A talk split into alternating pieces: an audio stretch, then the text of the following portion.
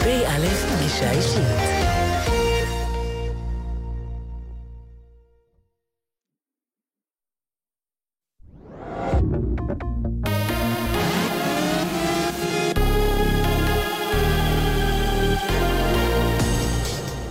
גלי צה"ל השעה שמונה, שבוע טוב, כאן נעמי שלו עם מה שקורה עכשיו.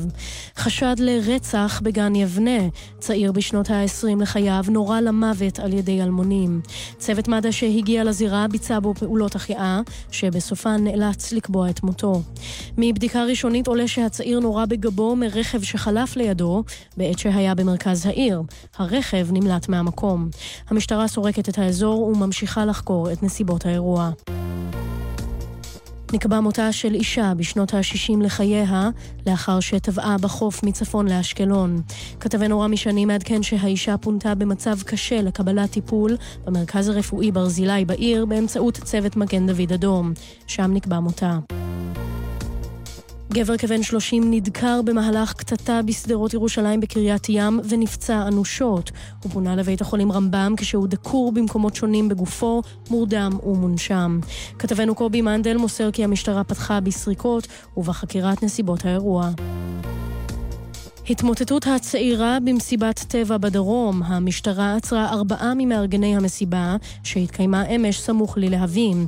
בכליו של אחד מהם, תושב אשדוד, נמצאו חומרים החשודים כסמים בכמויות מסחריות. הם יובאו מחר לדיון בהארכת מעצרם בבית משפט השלום בבאר שבע. בוונצואלה האספה המחוקקת החדשה מינתה את טארק סעב לתפקיד התובע הכללי של המדינה, לאחר שהתובעת המכהנת, לואיזה אורטגה, הודחה מתפקידה לפני כשעה. אורטגה ביקשה היום מבית המשפט לעצור את השבעתה של האספה החדשה, בטענה שממשלתו של נשיא ונצואלה, מדורו, זייפה את תוצאות משאל העם שבחר את הקונגרס החלופי. בכדורסל נבחרת ישראל ניצחה את פינלנד 97-92 במשחק הכנה לקראת אליפות אירופה שנערך ברוסיה. גל מקל הצטיין עם 18 נקודות. כתבנו אופיר יונתן מוסר כי מחר ייערך משחק נוסף מול נבחרת רוסיה. תחזית מזג האוויר בתחילת השבוע תחול עלייה בטמפרטורות והן יהיו גבוהות מהרגיל לעונה. אלה החדשות שעורך אייל שואח.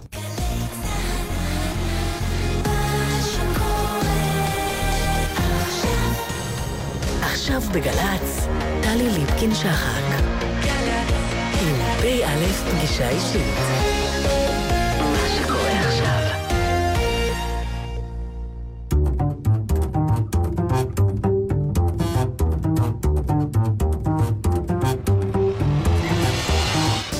כמה דברים שאתם צריכים לדעת על תת-אלוף ערן ניב.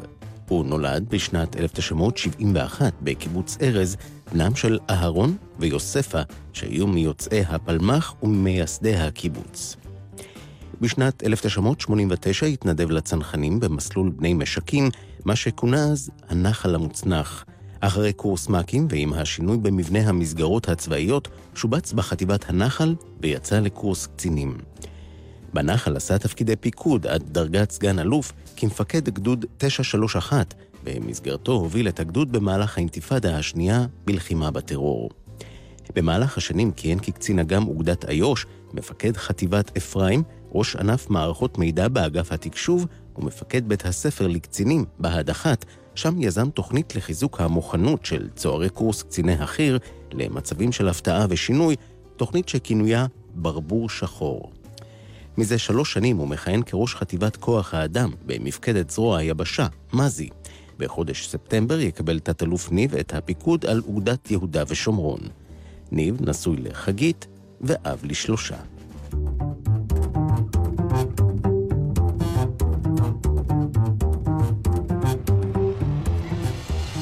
פגישה אישית, תת-אלוף ערן ניב, ראש חטיבת כוח אדם במזי, מפקדת זרוע היבשה, שלום לך. שלום טלי, ערב טוב לכולם. אנחנו מדברים אה, בעיצומו של אה, חודש הגיוסים, גיוס יולי-אוגוסט הנודע לצה"ל. את שערי הבקו"ם חוצים נערות, נערים, עוברים לשרשרת החיול, נכנסים לשרוול הזה, שבקצה השני שלו הם יצאו חיילים, לוחמים, מפקדים. כשאתה צריך לספק כוח אדם לזרוע היבשה, להתאים אדם לתפקיד, תפקיד למשימה, משימה לתרחיש, איזה ספר הפעלה אתה פותח? אנחנו משתמשים בניסיון אה, רב השנים וברצון שלנו לדעת אה, מה יקרה, שזו משימה מאוד מאוד אה, קשה. אבל התיאור המפורט הזה של באים ונכנסים ועוברים, הוא, הוא כל כך יפה כי הוא אמיתי. הייתי היום שם, ראיתי את השריון מתגייסים. שמונה וחצי בבוקר אה, נפגשתי עם המשפחות והאימהות והאבות והאחים, וזו מין חגיגה שלמה, וכולם שולחים את הנער שהולך להיות גבר, או את הנערה, היום לא היו, היום היה גברים. אה, לדרכם החדשה, ומעבר לכל החלק הטכני שאפשר לדבר עליו המון, זה פשוט אירוע מרגש. תגיד, זה נורמלי, תת-אלוף ערן ניב, שהחגיגה הגדולה של הישראלים היא חגיגת המסירה של הילדים לצבא? אם זה נורמלי, אני חושב שבמקום שאנשים רוצים לחיות בו, אז אה, כן, זה נורמלי. ילדים בני 18 במקומות אחרים בעולם, החגיגה שלהם, הם מעיפים את הכובעים בסוף התיכון והולכים לקולג' להעיף את הכובעים בסוף אה, המסלול שמתחיל את הבגרות שלהם. נכון, הבגרות שלנו מתחילה בנתינה לאחר, אני חושב שאולי באיזה מקום זה בגרות יותר נכונה להתחיל. שירות זו מילה מאוד טובה, כי אתה בא בעצם לתת מעצמך למישהו אחר, ואתה בא לעשות את זה כמעט מבלי שאתה מקבל תמורה חומרית, בוא נאמר, לדבר הזה. אבל בכל זאת, כנראה שאתה מקבל המון. כנראה שהחברים הכי טובים שלך בחיים הם אלה שהתחילו איתך שם בשיזפון, והיו איתך אחרי זה בגדוד, או התחילו איתך בבח גולני, והמשיכו איתך ולמדו ביחד על קרבות החרמון. כי נכון שהמלחמה זה דבר אלים, אבל בכל זאת אנחנו חושבים שכשאתה עושה מעשה מוסרי, אז גם אם כרוכים בו דברים אה, קשים, עדיין אפשר לעשות אותו בצורה מוסרית. בחוזה הזה שבין המדינה למשפחות או בסופו של דבר לאותם נערים ונערות שהופכים לבוגרים כשהם נכנסים לצבא. בחוזה הזה, מה המדינה, במובן הזה, הצבא שאתה מייצג, מתחייב לתת להם בחזרה? אני חושב שהחוזה לא השתנה בצורה מהותית. כלומר, הם מגיעים, עושים את מה שהוקצה להם בחוק, זה עד עכשיו לגברים היה שלוש שנים, לנשים שנתיים, עכשיו זה יהיה שנתיים ושמונה חודשים, החל ממרץ 18 לגברים. אבל הנושא הזה לא, לא שונה משמעותית. אנחנו מנסים לתת כל מה שאפשר. הרמטכ"ל ואכ"א עשו מהלך והצליחו לארגן תואר ראשון ללוחמים. ואני חושב שזה דבר מאוד מאוד יפה, שבאמת אומר ללוחם, בוא תסתכל ותדע שמעריכים את אה, מה שעשית. כשנתן אלתרמן כתב את מסביב למדורה, אז הוא השרה איזה קסם. איזה קסם, הוא אמר, יש פה איזה קסם, והקסם הזה עובד. אנחנו לא יודעים בדיוק להסביר אותו, בגלל זה, זה קוראים לזה קסם. אני, בתור איש שאמון על כוח אדם, קורא לזה קסם מעשי. כי זה נורא מעשי, זה בסוף מביא אנשים לצבא. אם כל האנשים יגידו לא רוצים את הקסם הזה ולא באים, יהיה לנו נורא קשה להרים צבא. מצד שני, צריך אה, לומר ביושר שלא כל האנשים צריכים להתגייס, גם לא כל האנשים מתאימים להתגייס, והצבא לא באמת צריך את כולם. יש, אתה מוצא את עצמך אה, מארגן את כוח האדם למזי לא על פי הצרכים המבצעיים, אלא על פי החובה האזרחית אה, להיות אכסניה? דבר ראשון, צריך לומר שביחידות הקצה המוטיבציה להגיע גבוהה, ובכל זאת אנחנו נאבקים כל מחזור מחדש אה, למלא את השורות, ואנחנו מרגישים שאנחנו צריכים להגביר את המוטיבציה ללחימה באופן רציף, תמידי, זו משימה קבועה. ויש עוד מעבר לזה הרבה משימות אחרות, שכמובן גם הן אה, מאוד מאוד אה, חשובות אה, לצבא. ואנחנו חושבים שאם המדינה לא תעשה את כל מאמציה כדי לגייס את כולם, אז אולי תהיה לנו מדינה אחרת. מבחינתך, כשאתה מקבל כוח אדם, כמה אתה קשוב לפרט ולרצונותיו? קשובים מאוד. זה לא אני, זה מיטב, זה מי שמגייס, והוא מאוד מאוד קשוב. הוא מנסה לעשות התאמה הטובה ביותר למה שאדם רוצה. הוא שואל אותו שתי שאלות. אחת, הוא שואל אותו, אתה רוצה להיות לוחם? ושאלה שנייה, הוא שואל אותו, לאיזה יעד בלחימה אתה רוצה ל- ללכת? בהנחה שאתה יכול ומתאים ו- וכן הלאה. והוא ינסה לעשות הכל. קודם כל, אם אתה רוצה להיות לוחם, כנראה שאתה תהיה לוחם. ועכשיו ננסה גם שתהיה לוחם איפה שרצית להיות. ב-1989, כשאתה התגייסת, זאת עדיין לא הייתה תוכנית כבקשתך כפי שהיא היום. הנוער לא השתנה באיכות שלו ובאולי יותר טוב, וגם ברצונות שלו. אני, כשאני רואה את הנוער, אני בהחלט מזהה חבר'ה מעולים שרוצים לתת. אולי באיזה מקום אנחנו צריכים קצת, דיברת על חוזה, אולי צריך קצת לשנות את גישת העורך דין. זאת אומרת, אנחנו אולי צריכים לדבר קצת אחרת אל הנוער. אנחנו עושים עכשיו מאמצים מאוד מאוד גדולים להישאר באתוס שלנו שמדברים בגובה העיניים. כי אנחנו מבינים שגובה העיניים של 89 זה לא גובה העיניים של היום. תאר לי את ההבדל. היום הנוער יושב ברשתות. אין דרך אחרת לתאר את זה. הוא יושב היום ברשתות.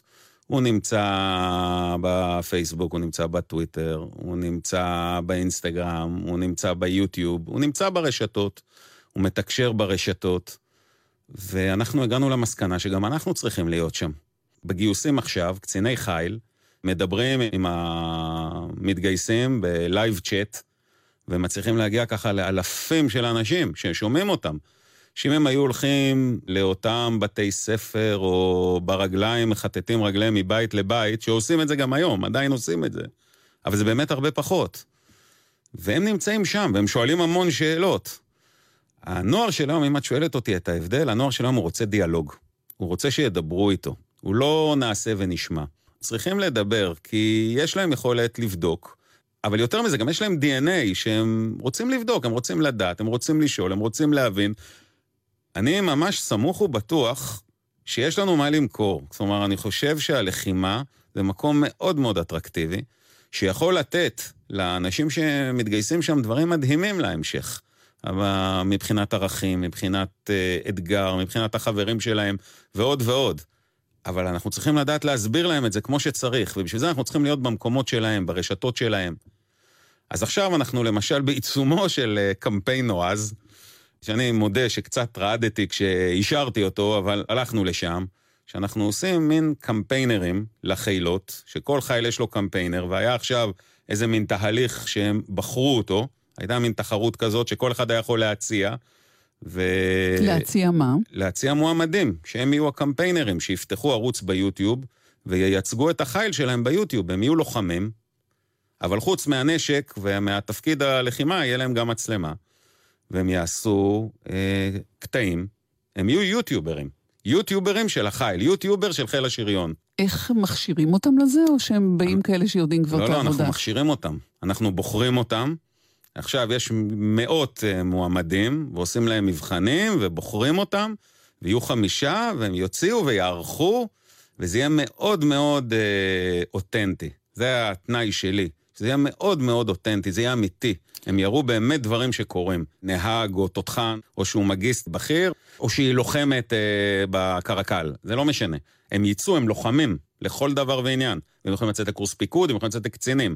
אבל בנוסף על תפקידם, גם יש להם מצלמה והם לא עושים שיווק, הם מראים את החיים שלהם. זה מה שאנחנו מבקשים מהם בצורה הכי אותנטית. אנחנו לא נכניס להם מילים לפה, ולא נגיד להם, ולא נאשר, ולא נחתוך. לא תאשרו ולא תחתכו, זאת אומרת, לא יהיה גם אה, אפילו ביטחון מידע, לא יהיה אה. בתמונה כדי לוודא מה יוצא ומה נשאר? אז ביטחון מידע יהיה.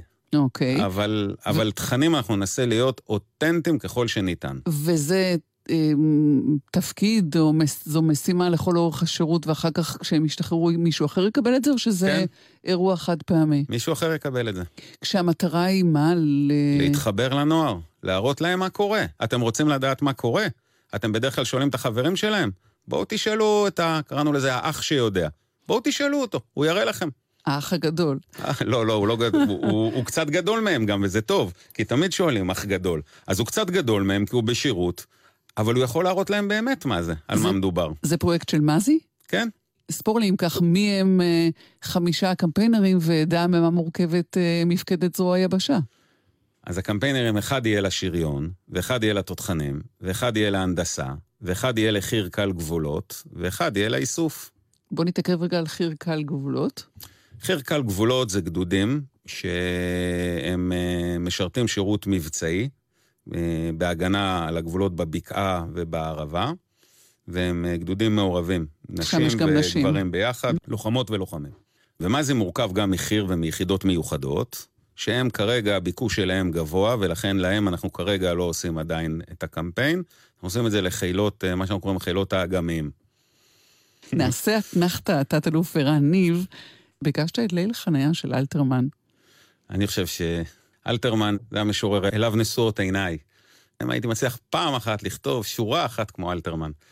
אבל uh, זה, זה ליל חניה, וקראתי באיזה מקום שאומרים שהיה מישהו, איזה בלוגר אחד שאמר שזה השיר הטוב ביותר שנכתב אי פעם בשפה העברית, ולא נותר לי אלא להצטרף אליו. מה אתה מוצא בו?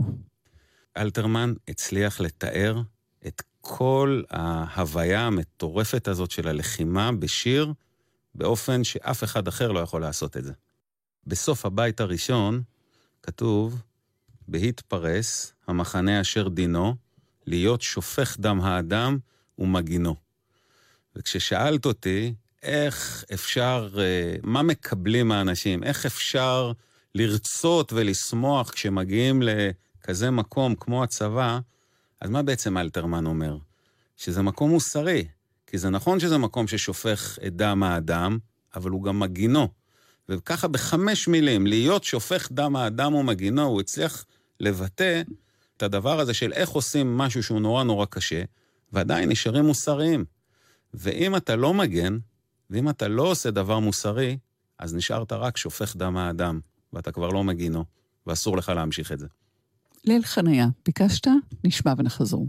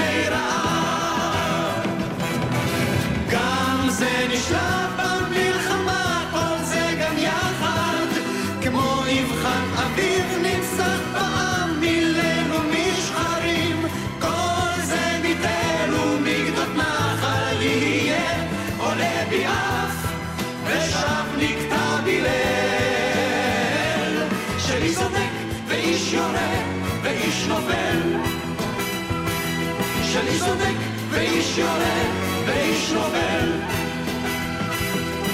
איש צודק ואיש יורה ואיש נובל. פגישה אישית, תת-אלוף ערן ניב, ראש חטיבת אה, כוח אדם במז עם מפקדת זרוע היבשה.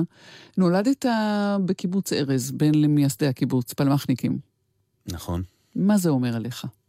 גדלתי בבית שלא דיברו בו יותר מדי אה, פילוסופיה, ציונות, לא, אני לא זוכר אף פעם את אימא שלי או את אבא שלי מושיבים אותי, וזה לא קרה.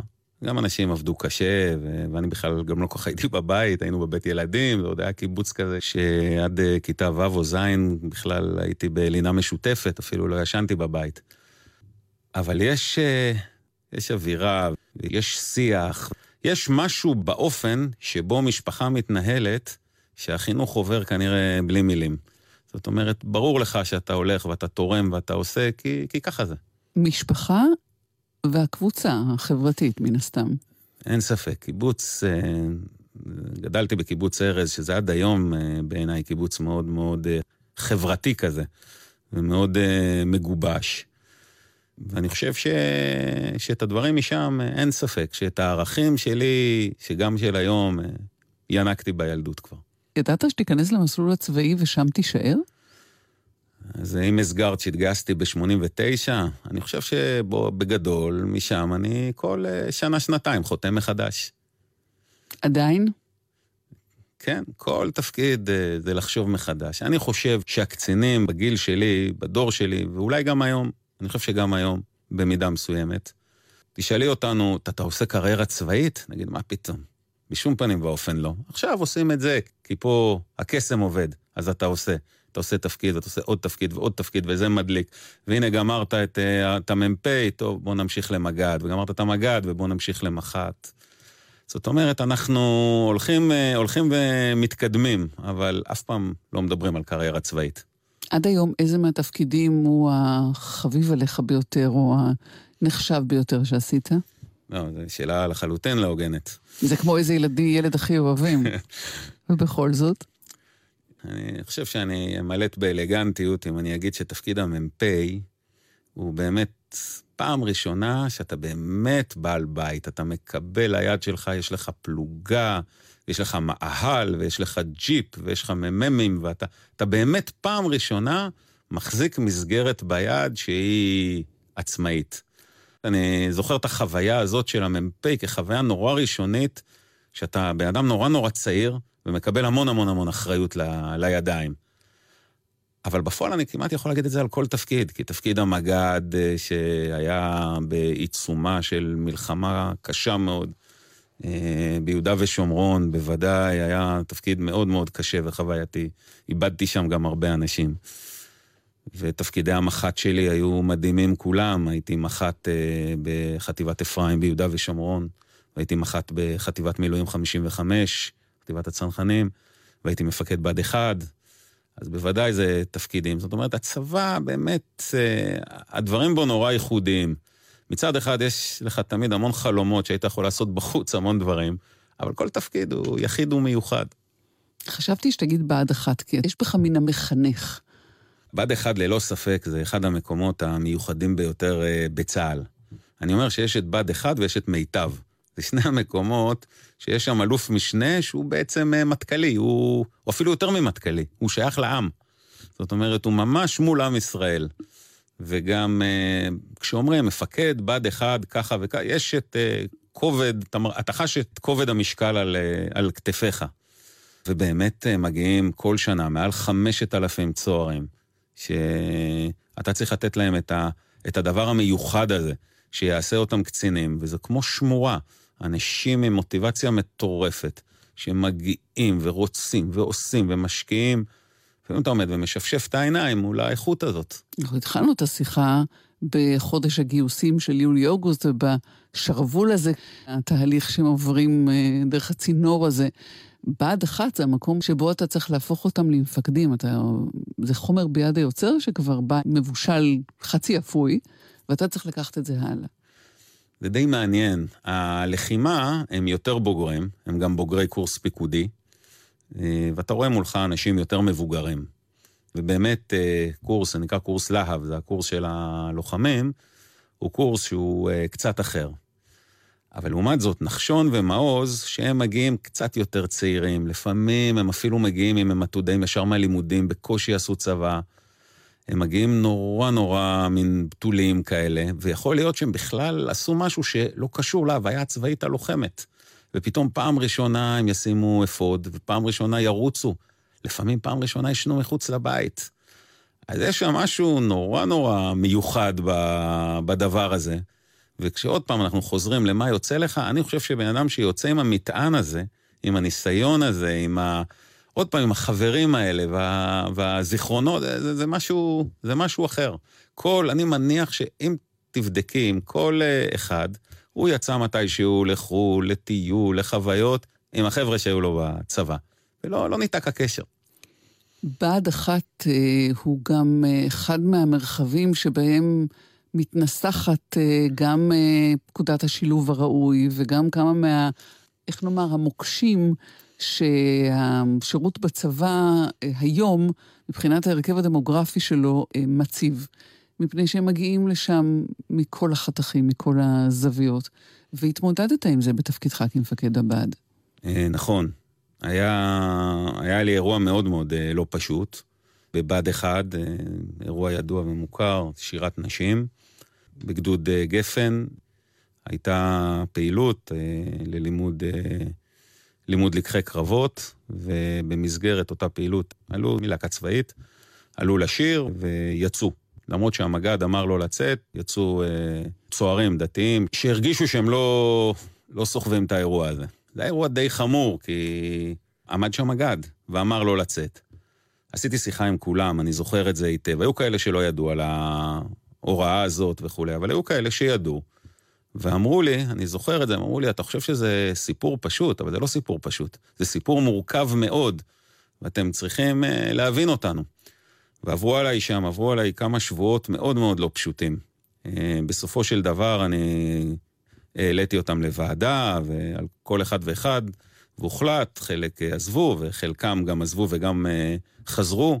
לא מזמן, בהיותי ראש חטיבת כוח אדם, ביקרתי באחד הגדודים ופגשתי מ"פ, ופתאום, נראה, נראה לי מוכר, ובחוץ הוא אמר לי פתאום, אני הייתי את אותו צוער שהרחקת, וחזרתי, ואני קצין, והנה אני עכשיו מ"פ.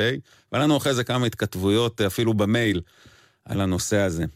אבל אני זוכר, אני הוצאתי דף מפקד, ובדף מפקד אמרתי שלושה דברים, שהם בעיניי, עד היום בתחום הזה, זה הקו שאיתו צריך ללכת. אחד, אמרתי, אי אפשר לוותר על המשמעת. אם לא יהיה משמעת בצבא, הצבא מתפרק. מתפרק, לא יהיה צבא. כי המשמעת, במובן הטהור שלה, היא לא צייתנות. המשמעת במובן הטהור שלה זה אמון בין חייל למפקדו, שהחייל עושה כל מה שמפקדו אומר לו, גם אם הוא חש שזה סכנה לחייו. עד כדי כך. לא שירת נשים, סכנה לחייו, ממש. ולאחרים. ונכון שמפקד, בתוך אותה מסגרת של אמון, צריך לנסות לא להעמיד את החייל בפינות שאינן נחוצות ולא צריך אותן וכן הלאה וכן הלאה. אבל אמרתי, על כל הסיפור של הפינות ואיך להתנהל וכולי וכולי, בוא נשים רגע בצד. קודם כל משמעת. אם דגל שחור לא יתנוסס, נא עשו. אחרת אין לנו צבא. נא עשו. שתו מים, תירגעו, קשה לכם, תורידו ראש, לא יודע מה. אחרי זה נסגור חשבון, אחרי זה נלמד, אחרי זה נפיק לקחים, אבל אל תשברו את המשמעת, כי אין צבא. והדבר השני אמרתי, למפקדים, תנהגו בחוכמה. אל תכניסו חיילים לפינות שלא חייבים להכניס אותם אליהם. אם לא חייבים, לא להכניס. זה אולי מבחן הפיקוד העליון ביותר שעברת בשירות מאוד מורכב, הגם שלא אה, חווית מלחמות מהסוג הישן, אבל היית באתגרים גם מבצעיים, והזכרנו גם את ציר המתפללים ואת הקרבות שניהלת במסגרת האינתיפאדה בשטחים. זה היה אתגר פיקודי יחיד במינו? זה היה אתגר פיקודי יחיד במינו, כן. לא יותר קשה מאחרים אולי, אבל בהחלט יחיד במינו, כי לא התמודדתי איתו עד אז. וגם בסופו של דבר יש לך תחושה שאתה מתמודד עם אנשים שהיו באמת איכותיים בצורה בלתי רגילה, וברור לך שאם אתה הולך איתם לציר המתפללים בחברון, הם הולכים אחריך באש ובמים, ופה הם, יש להם בעיה. ופה יש בעיה. ויש לך את החברה האזרחית שנושפת בעורפך, או מעורבת בתוך השיח הזה, ואת התן וקח הזה, עם, כן, עם הפוליטיקאים, עם גורמים שמחוץ למערכת שאיתה אתה אמור לדבר ובתוכה אתה אמור לפעול. אני חושב שבעניין הזה, הצבא צריך להיות מאוד מאוד חד על האמירות שלו ועל המסרים שלו. מה שהמפקדים אומרים, זה מה שעושים. אלא אם כן דגל שחור מונף. זה מה שעושים, ולא מתקשקשים עם שום דבר אחר. אחרי זה הצבא חייב להיות פתוח ונכון ללמוד לקחים ולשנות את התנהגותו. אצלכם בבה"ד 1 בתקופה שלך עלתה גם שאלת המרצים שכן או לא באים בשבתות, ואם שומעים דעה כזאת או גם דעה נכון. אחרת. איכשהו נפל במשמרת שלך כל הדיון הגדול הזה. נכון, היו המון דברים. ואני פעם אחת, אני זוכר שהלכתי וראיתי קבוצה של חיילים דתיים מתייעצת. ולא, מה, מה, מה?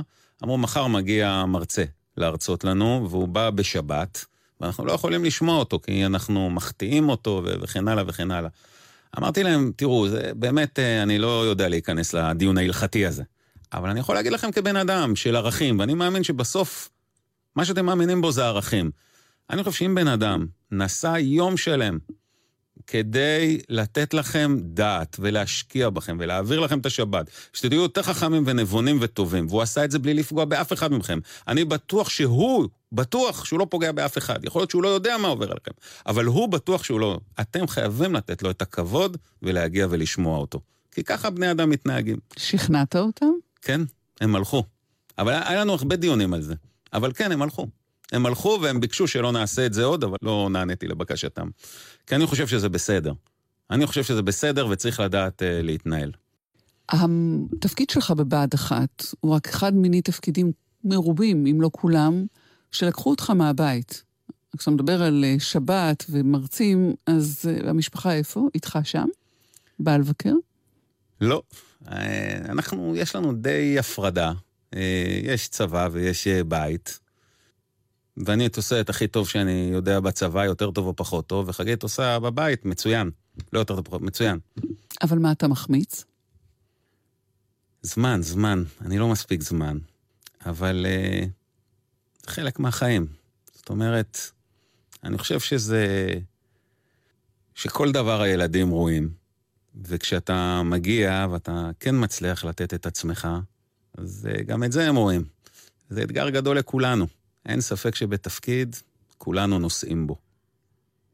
לחגית, לכבוד חגית, אתה מבקש uh, להשמיע את הגרובטרון. הם להקה שהיא גדלה בעמק יזרעאל, קיבוצניקים, והם פשוט עושים ביצועים חדשים, מרעננים ומגניבים לשירי ארץ ישראל היפה. ואני מקווה שהם גם כבר כותבים חומר מקורי משלהם, כי אני חושב שהם התחילו, ואנחנו ממש התאהבנו בהם. אנחנו בכל מקום שאנחנו יכולים, אנחנו שומעים אותם. אז נשמע את הקול זהב, ביצוע עם שלמה בר אבא, הגרובטרון, לחגית. נשמע ונחזור.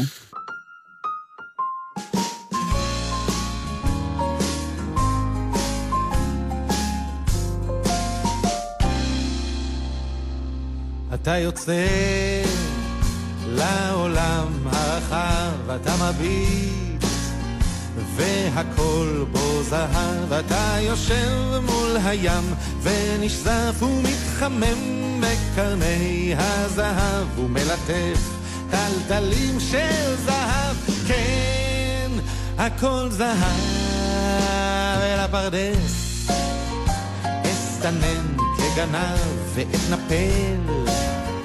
על תפוח זהב, ואם ארצה ביום חום ושרה אשכב לי בין שיבולי הזהב, וזה שווה מרגרינה חלב, כן הכל זהב,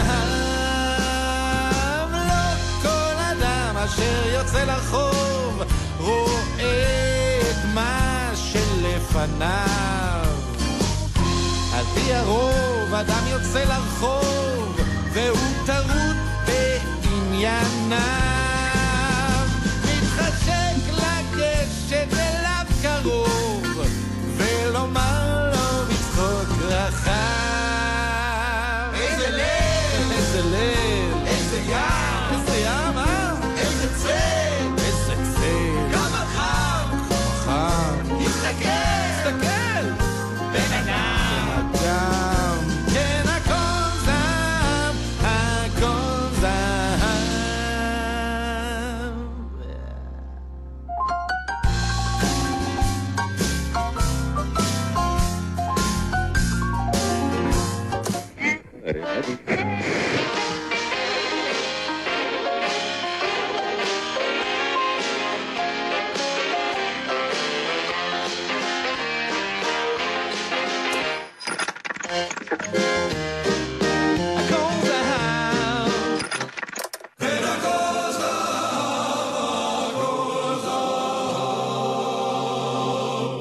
חבר'ה, איך מתאספים ולא קוראים לי, משאירים אותי בבוידם, אתם השתגעתם!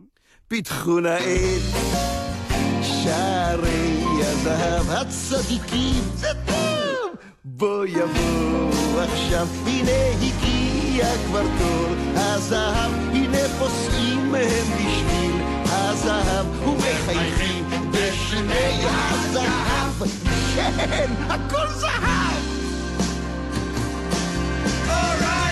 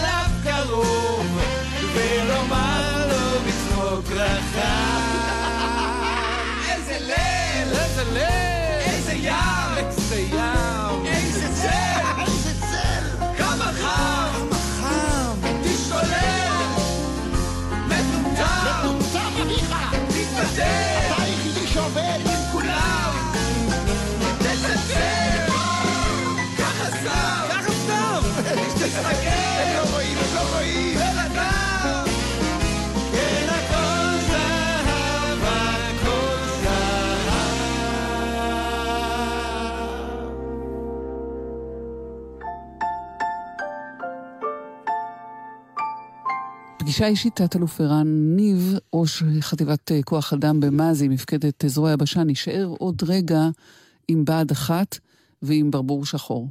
אה. ברבור שחור זאת אה, המצאה שלך שנועדה לדמות לצוערים, למפקדים לעתיד, מצבים של הפתעה, מצבים לא צפויים, ואיך להכין אותם לכך מנטלית. כן, קודם כל צריך לומר ביושר שזה לא המצאה שלי, זו המצאה של אה, ניסים ניקולס טלב, שכתב על זה באמת אה, ספר אה, מהפכני. אבל הרעיון היה שהמעבר משגרה ללחימה הוא מעבר נורא נורא מסובך. זה מין פיק כזה שמקפיץ, מקפיץ הכל. האדרנלין והצורך לתפקד במהירות ולקבל החלטות ואפילו יותר מזה, אני אומר שאף אחד גם לא יודע איך הוא יתנהג בפיק הזה. וכשאתה מכשיר מישהו, אתה צריך לנסות להביא אותו למצב הקיצון. ו... וזה נורא קשה ומסובך. ואז בבה"ד 1 חשבנו על תוכנית, עשינו אותה רק בגדוד גפן, לא עשינו אותה בגדודים האחרים. גם היום זה ממשיך שם בדרכים כאלה או אחרות, אבל הרעיון היה שעושים שבוע, שבשבוע האלה יש הפתעות שהם לא חלמו עליהן, הפתעות שיוצאות להם ממקומות שהם לא רגילים אליהם. אבל תרחישים שהם אה, מציאותיים, שהם לא תלושים מהמציאות. יש לזה המון דוגמאות. אה, למשל, אה, יום אחד לקחנו אותם לתרגיל בצאלים. והם היו מוכנים להילחם בצאלים, כמו בצאלים, בשטח פתוח. והם נערכו לזה, ואז פתאום הכנסנו אותם לתוך נחל. ובנחל הזה, זה היה שטח סבוך ממש. מי שמכיר את הנחלים של צאלים, נחל הבשור, אתה פתאום נכנס לשטח סבוך לגמרי, והם לא ערוכים לזה. זה לא הפקודה שהם נתנו, זה לא המבנה שהם בחרו, ופתאום מקיפים אותם מכל עבר, ומפילים אותם, והמ"מ עומד המום, כי נפלו לו הרגע חמישה, שישה פצועים, שאין לו מושג איפה הם, והוא לא יודע איך לפנות אותם. הוא פתאום עומד וצריך... אה, ואני זוכר שעשיתי את זה לגדוד מילואים שלי, חוץ מגפן, כי זה פשוט הזיכרון הטוב, אני זוכר שם סמ"פ פלסר, שהוביל את הכוח, וזה מה שקרה לו. אני זוכר אותו עם חולצה בחוץ, זה היה בחור רגוע ועדין ו- ו- ומגדל פרחים ו- ומלטף פרפרים כזה, וצורח כמו מטורף, פקודות, ותעשו כאילו הוא עכשיו באמת יורים עליו. זאת אומרת, זו הייתה סדרה שהצליחה להביא אנשים באמת לרמות לחץ אה, מאוד מאוד גבוהות, ואמרנו, צריך את זה, שפעם אחת תתנסה בזה לפני שזה קורה לך באמת. אני זוכר לילה אחד בצפון, בקור בלתי נתפס, והולך שם צוער, ופשוט לא מצליח למצוא חניון שריון שהוא צריך לתקוף. והולך פעם אחת, והולך פעם שנייה, והולך פעם שלישית, וכל פעם הוא עושה סיבוב, ולא מצליח. מה הקור?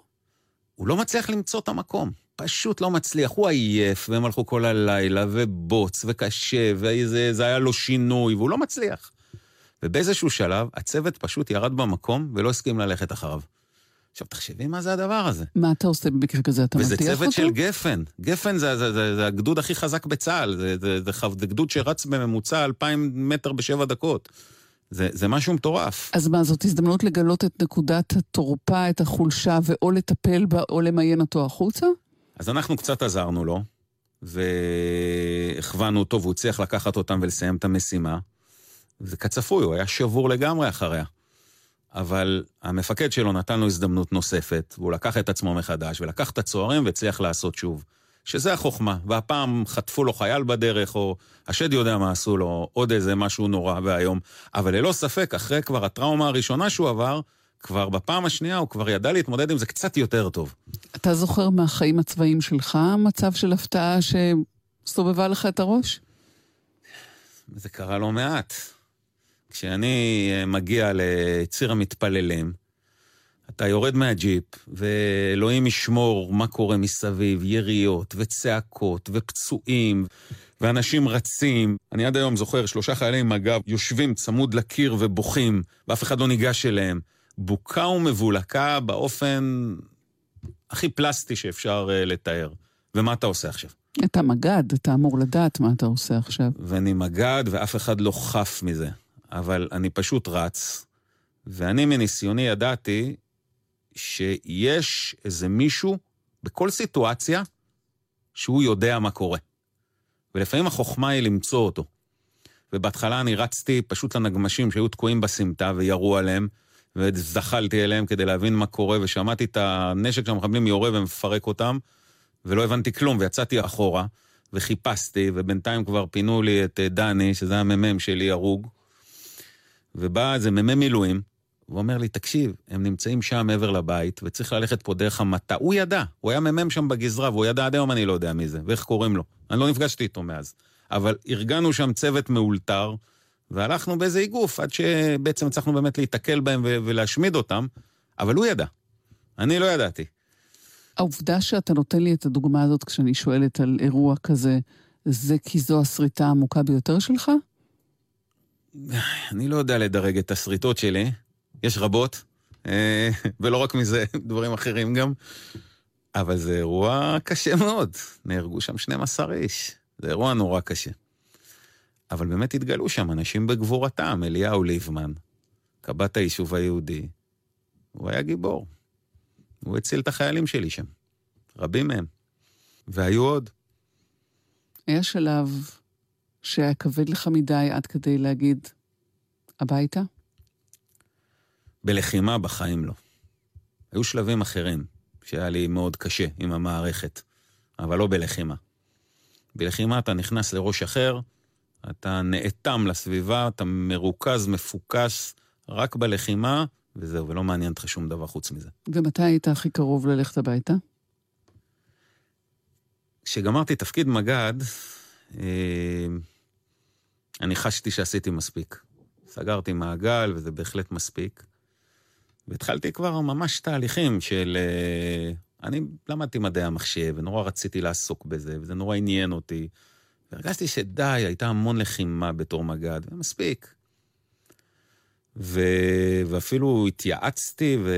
ובמסגרת הדבר הזה עברתי לאגף התקשוב, למחלקת אמל"ח, שאלוהים יודע איך קיבלו אותי לשם, אבל הסכימו.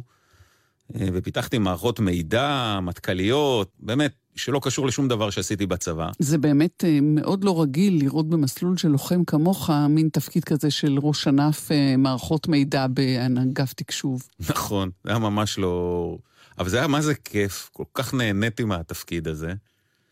והייתי בטוח כבר שאני עושה אותו, ו... וזהו, והולך, והולך לדרכי לעשות דברים טובים. ואז פרצה מלחמת לבנון השנייה. ונתקעת. והגעתי להיות רמת חטיבת הנחל, והיה מה שהיה, וכל העניינים, ומצאתי את עצמי תוך חודשים ספורים אה, מח"ט בחטיבת אפרים. הייתה לך גם אתנחתא בלימודים אה, באנגליה. כן, נכון. זה אחרי בד אחד. אוי, זה היה כיף. זה היה שנה של לימודים שהרגשתי פשוט שהייתי במין מחילה כזאת, שלא ידעתי מהחיים שלי כלום, ופתאום נחשפנו לעולם וללימודים ולאנשים ולחיים אחרים, וזה היה כל כך מרתק. הכל, לדעתי, יש פה באופן נדיר תמימות דעים משפחתית. זו הייתה שנה שאין כמוה. קשה לחזור אחר כך? האמת שלא, לא היה קשה. חזרנו צ'יק צ'אק. לא, לחזור למדים, לצבא, לשטח. מה שהיה לי נורא קשה, אני ממש חושף לך אה, משהו שלא דובר אה, עד עתה. היה נורא קשה לחזור אה, שלא השתתפתי בצוק איתן, והייתי שם בלונדון ואכלתי את כל ההפגנות בלונדון, ואז חזרתי, ועוד לתפקיד מטה, זה היה מאוד מאוד קשה. זה היה קשה. איך אתה סוגר את הפער הזה עכשיו? עכשיו, קודם כל, אני מאוד מאוד מחכה כבר להגיע ל... לחזור חזרה לשטח.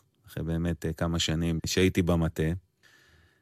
אבל אני היום, אחרי שלוש שנים, חושב שהתפקיד שעשיתי בחטיבת כוח האדם, זה אולי באמת ייחשב כאחד התפקידים הכי חשובים שעשיתי. כי uh, נפלתי בתוך uh, שלוש שנים מאתגרות מאין כמוהם, גם קיצור השירות, וגם מודל הקבע החדש, וגם הצערנו את גיל המג"דים, וגם היו עבודות מטה מאוד גדולות על הקצונה. עשינו המון דברים בשלוש שנים האלה. הם היו שלוש שנים ענפות מאוד, ואתה באמת לומד איך מערכת ענקית מתנהלת.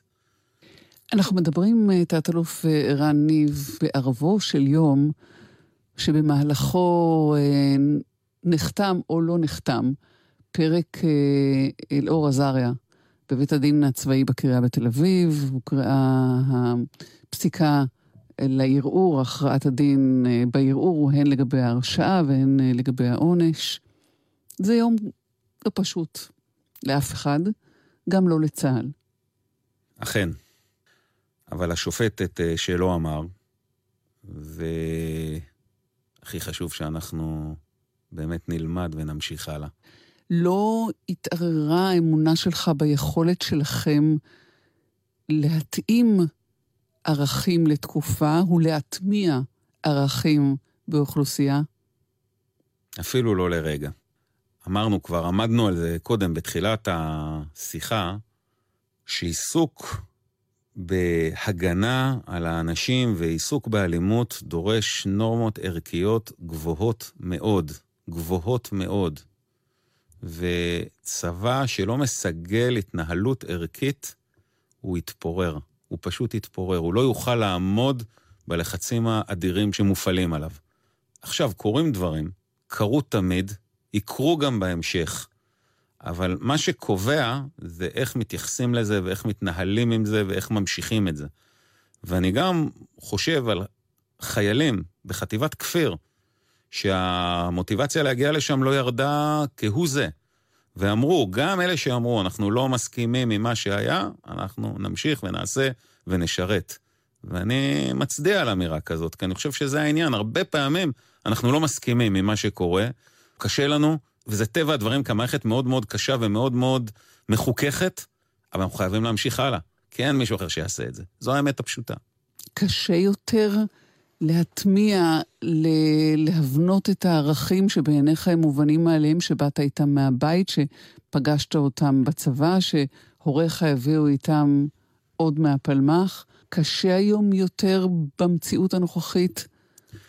אני חייב להגיד לך איזה בית אחד מליל חניה, שאומר, רשמתי לי את זה, כי ידעתי שזה יהיה חשוב. אומר המפקד, הוא מדבר על המפקד שמדבר איתם. הוא אומר ככה, על אהבה הוא מדבר, בה הוא פותח, ועל חובה וקרב ועול, הכל בכל. אין הוא אומר את זאת בקול דקויותיה של השירה, אבל אומר בקול גדול, בלי מורך לב ובלי לחשוש מפני הזול. מפקד צריך לדבר באומץ על הדברים, כי זה לא מובן מאליו הדרישות הערכיות מלוחם. ואם המפקד לא יעמוד יומם ולילה ולא יחשוש גם לדבר גבוהה, אבל לאהוב את החייל שלו ולהשקיע בו, ושהחייל ידע שהוא דואג לו, רק ככה זה עובד. אני אתעלה רגע בעוד אילן גבוה. בן גוריון אמר בגבורה, בתבונה ובטהרה. יש לו אפילו מאמר כזה, שזה הכותרת שלו, בגבורה, בתבונה ובטהרה. ואני חושב שהרבה פעמים, אם אנחנו ננהג בתבונה, ונהיה טובים, ונהיה מקצועיים, ונדע מה אנחנו עושים, נצטרך קצת פחות, גם גבורה וגם טוהרה. ביקשת, תת-אלוף ערן ניב, ועם זה ניפרד, ואולי זוהי הדמות שעליה דיברת. אליפלט, ביקשת. אליפלט, אני חושב שזה באמת, זה יצירת מופת של אלתרמן. אני כמעט בכל הרצאה שלי בקורס פיקודי, אני ממש מקריא לחניכים את השיר הזה, כי השיר הזה מדבר על אליפלט שהיה מין בשגדה כזה. אומרים עליו, אליפלט הוא ילד בלי אופי, אין לו אופי אפילו במיל. לך תסביר להם מה זה מיל. אפילו אני לא ראיתי מיל בחיים שלי. אבל אין לו אופי אפילו במיל. והוא כזה, הכל נופל לו ולא מצליח לו וזה. אבל בליל קרב, ברום אש מזנקת, בין אנשי הפלוגה כל עבר, העמדה הקדמית מנותקת, מלאי תחמושת אזל במקבר, אז הרגיש אליפלת כאילו הוא מוכרח את המלאי לחדש, וכיוון שאין אופי במילו, הוא זחל כך ישר מול האש. שזו הציניות היפה של אלתרמן. הוא כמובן נפגש שם ונהרג, ובסוף יורד uh, המלאך גבריאל. ואוסף אותו ואומר לו, במרום לנו יש ממך נחת, אף שאין לך אופי במיל. זה כל כך מופלא שבסוף יש את הילד הזה שמתגייס, וכל מה שחשבו עליו באזרחות, כשהוא מגיע למערכת חדשה, הכל יכול להיות אחרת. עם השיר הזה כאמור ניפרד. תודה לך, תת-אלוף ערן ניב, ראש חטיבת כוח אדם במזי, ובקרוב מפקד אוגדת אה, אזור יהודה ושומרון. תודה רבה לך, ובהצלחה, ושמרו על עצמכם כל החיילים באשר הם. בהצלחה לך. נגיד תודה לנחום וולברג שערך איתי והפיק את המשדר הזה, לעדי שמרקין שהיה לביצוע טכני, וכמובן לכם שהאזנתם לנו. אני טלי ליפקין שחק, היו שלום. ונגידה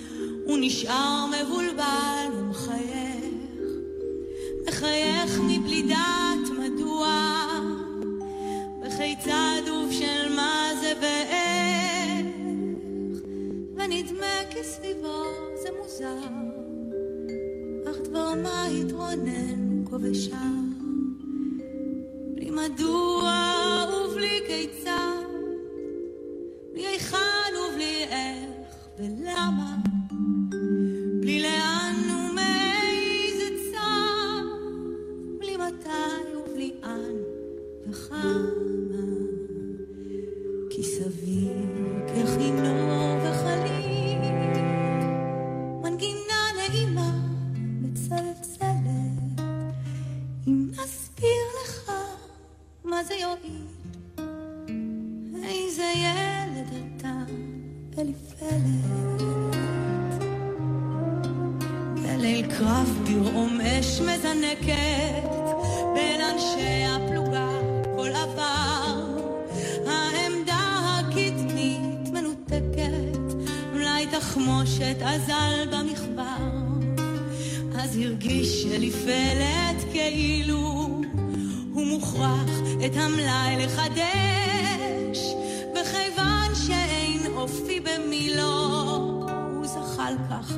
ישר מול האש ובשובו מהומה ופצוע. התמוטט הוא קרא וחייך הוא חייך מבלי דעת מדוע. וכיצד ובשל מה זה ואיך ובליבות חבריו זה מוזר. אך דבר מה התרונן ושר בלי מדוע ובלי כיצד בלי היכן ובלי איך ולמה בלי לאן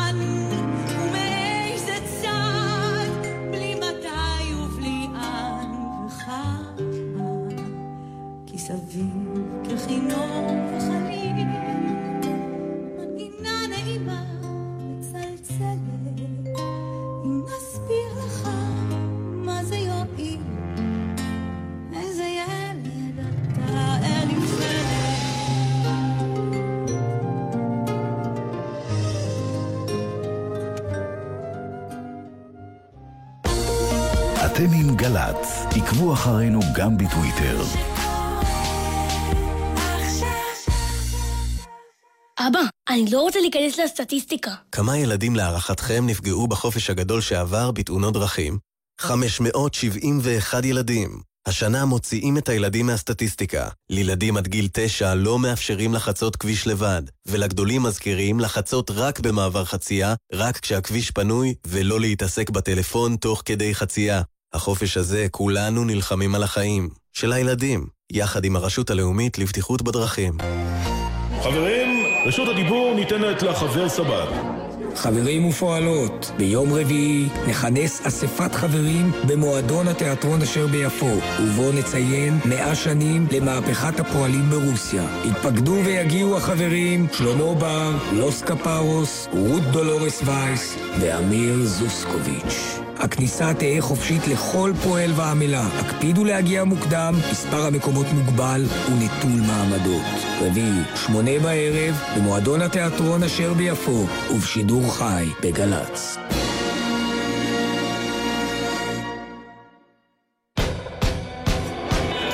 גלגלצ מציגה "התשמע קולי", אלבום מחווה מיוחד לרגל 50 שנה לחלונות הגבוהים, עם ביצועים חדשים לשירים הגדולים. תערובת אסקוט עם יחזקאל.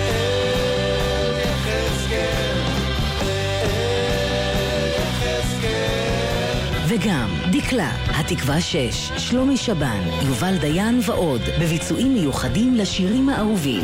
התשמע קולי, עכשיו בחנויות ובשירותי המוזיקה הדיגיטליים.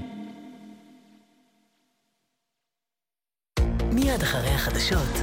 תוכנית מציאות.